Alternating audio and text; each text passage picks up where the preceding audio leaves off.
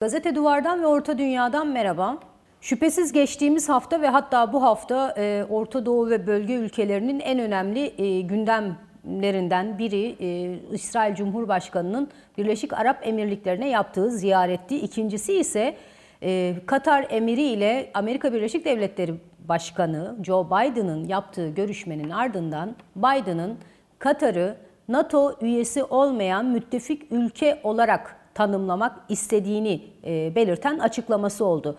Diğer taraftan elbette Ukrayna'daki gelişme de bölge ülkeleri tarafından yakından takip ediliyor. Çünkü e, Ukrayna'da bir kriz çıkarsa ya da e, bu mevcut gerginlik bir savaşa, çatışmaya dönüşürse Avrupa ülkeleri açısından, enerji temini açısından e, ciddi sıkıntılar ortaya çıkabilir.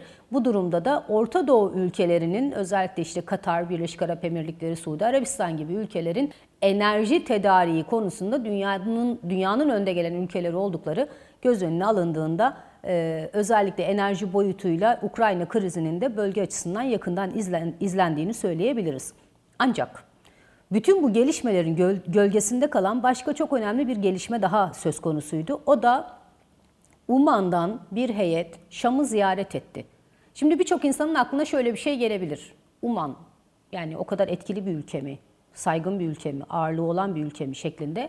Evet, açıkçası Uman e, önceki, yani geçtiğimiz yıl hayatını kaybeden Sultan Kabüs döneminde Orta Doğu'nun Medine-i Fazılası olarak bilinen bir ülkeydi. Çok görünür olmasa da arka planda birçok bölgesel krizde ya arabulucu ya işte çözüm planı, yol haritası hazırlayan gölge ülke olarak biliniyordu. Ancak Sultan Kabus'un hayatını kaybetmesinin ardından Uman biraz daha bu rolünü farklı ülkelere kaptırmaya başlamıştı. Zaten bu açıdan özellikle Birleşik Arap Emirlikleri'nin oldukça istekli olduğunu, krizlere dahil olma konusunda bütün fırsatları değerlendirmeye çalıştığını da biliyoruz.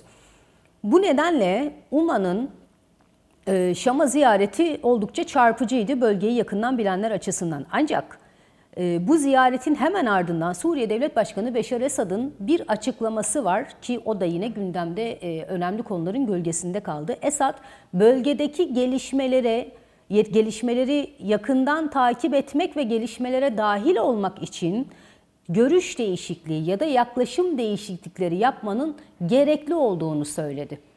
Şimdi bu açıklamanın açıkçası doğrudan hangi konularda görüş değiştirilmesi gerektiğine dair ipucu vermiyor bu açıklama. Ancak Şam'ı az çok yakından takip edenler açısından muhtemelen iki nokta ön plana çıkıyor. Birincisi İran'la, Tahran'la Şam arasındaki ilişkiler. İkincisi ise e, muhtemelen İsrail meselesi. Ancak bu konuda açıkçası e, bölge ülkelerinin ya da körfez ülkelerinin özellikle e, Şam'a, Tahran'la ilişkilerini azaltması için ya da İran'ın Suriye içindeki nüfuzunun kırılması için baskı yaptığını biliyoruz. Bu çerçevede Umanlı heyetin en azından körfez ülkelerinden Şam'a bir takım mesajlar götürdüğünü söyleyebiliriz. Peki Esad bu açıklamayı niye yaptı? Açıkçası burada da yine iki bin yirmi iki yılında muhtemelen tekrar tekrar konuşacağımız bir takım önemli gelişmeleri hatırlamak gerekiyor. Suriye'nin, daha doğrusu Şam'ın önünde şu anda beş tane çok önemli proje var. Ancak aynı zamanda Şam çok derin bir ekonomik krizle boğuşuyor. Bu nedenle sıcak paraya ihtiyacı var. Aynı zamanda Amerikan yaptırımları söz konusu. Bu yaptırımların bir şekilde bölge ülkeleri tarafından da delinmesi gerekiyor ki savaş sonrası o ağır yıkımın üstüne gelen ekonomik krizin etkileri biraz hafifletilebilsin. Nedir bu projeler? Birincisi Mısır'daki gazın Suriye üzerinden Lübnan'a aktarılması. İkincisi Ürdün'ün e, ürettiği elektriğin yine Lübnan'a, Suriye üzerinden aktarılması.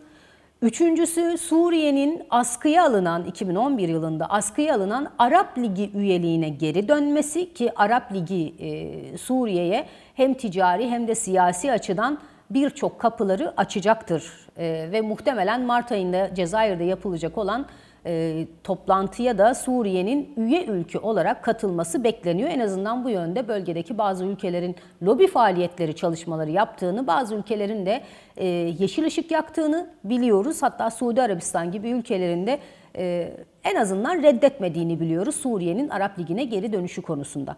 Bir başka konu e, İran'ın Irak üzerinden Suriye'nin Laskiye limanına uzanan bir demiryolu hattı oluşturması ve son olarak da ki bu en büyük proje ancak e, çok zaman isteyecek bir proje, Çin'in Kuşak Yol Projesi'ne Suriye'nin dahil edilmesi meselesi. Şimdi bütün bu projelerin aslında birbirleriyle çelişen noktaları da var. Özellikle Körfez ülkeleri, e, Suudi Arabistan, Birleşik Arap Emirlikleri, Katar, hatta bir ölçüde Mısır gibi e, çeşitli hani bölgenin ağır topları sayılabilecek ülkeler İran'ın Suriye'deki nüfuzundan oldukça rahatsızlar ve Suriye yalnızlaştıkça İran'a daha fazla yaklaşıyor şeklinde bir görüş giderek ağır basmaya başladı. Bu nedenle Körfez ülkeleri e, özellikle son iki üç yıldır Birleşik Arap Emirlikleri üzerinden Suriye ile bir çeşit yakınlaşma ama müzakere süreci de yürütüyordu. Bu anlamda Beşar Esad'ın e, bölgedeki gelişmelere gelişmeleri yakalayabilmek için görüş değişikliklerine ihtiyaç var ifadesi oldukça çarpıcı. Ancak şu notu da düşür, düşmek gerekiyor. Kesinlikle Şam, Tahran'a kapıları kapatmayacaktır. İran'la düşman olmayacaktır. Körfez ülkeleri istedi diye İran'la bütün ilişkilerini kesmeyecektir. Bunu belirtmek lazım.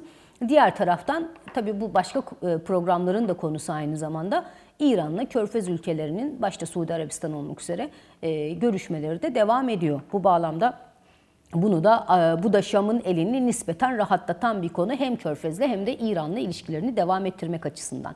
Son bir not daha aktaralım. Beşar Esad'ın bu mesajını İsrail üzerinden okuyanlar da var. Ancak bunun çok doğrudan bir sonucunun olacağı en azından mevcut göstergelere göre beklenemez. Çünkü zaten Suriye'ye, Şam'a ya da Tel Aviv'e doğrudan ya da dolaylı görüşmelerin başlaması için kanalların açılması yönünde herhangi bir baskı yok. Bu şekilde girişimler yok. Hatta bunun dile getirilmesi bile söz konusu değil şimdilik. İsrail konusunda geçtiğimiz hafta aslında oldukça çarpıcı bir gelişme yaşandı. Rusya şimdiye kadar Şam ve Tel Aviv arasındaki sorunlara dahil olmayacağını belirtmişti. Hatta bu yönde mesela İsrail Suriye'yi vurduğu dönemlerde de Ee, Rusya hava savunma sistemleri, sistemlerini çalıştırmamıştı. Hatta Şam'da zaman zaman bu konuda Rusya'ya yönelik tepkiler de dile getiriliyordu. Ancak geçtiğimiz hafta Rusya, Suriye Hava Kuvvetleri ile birlikte Golan Tepeleri üstünde bir çeşit tatbikat ve devriye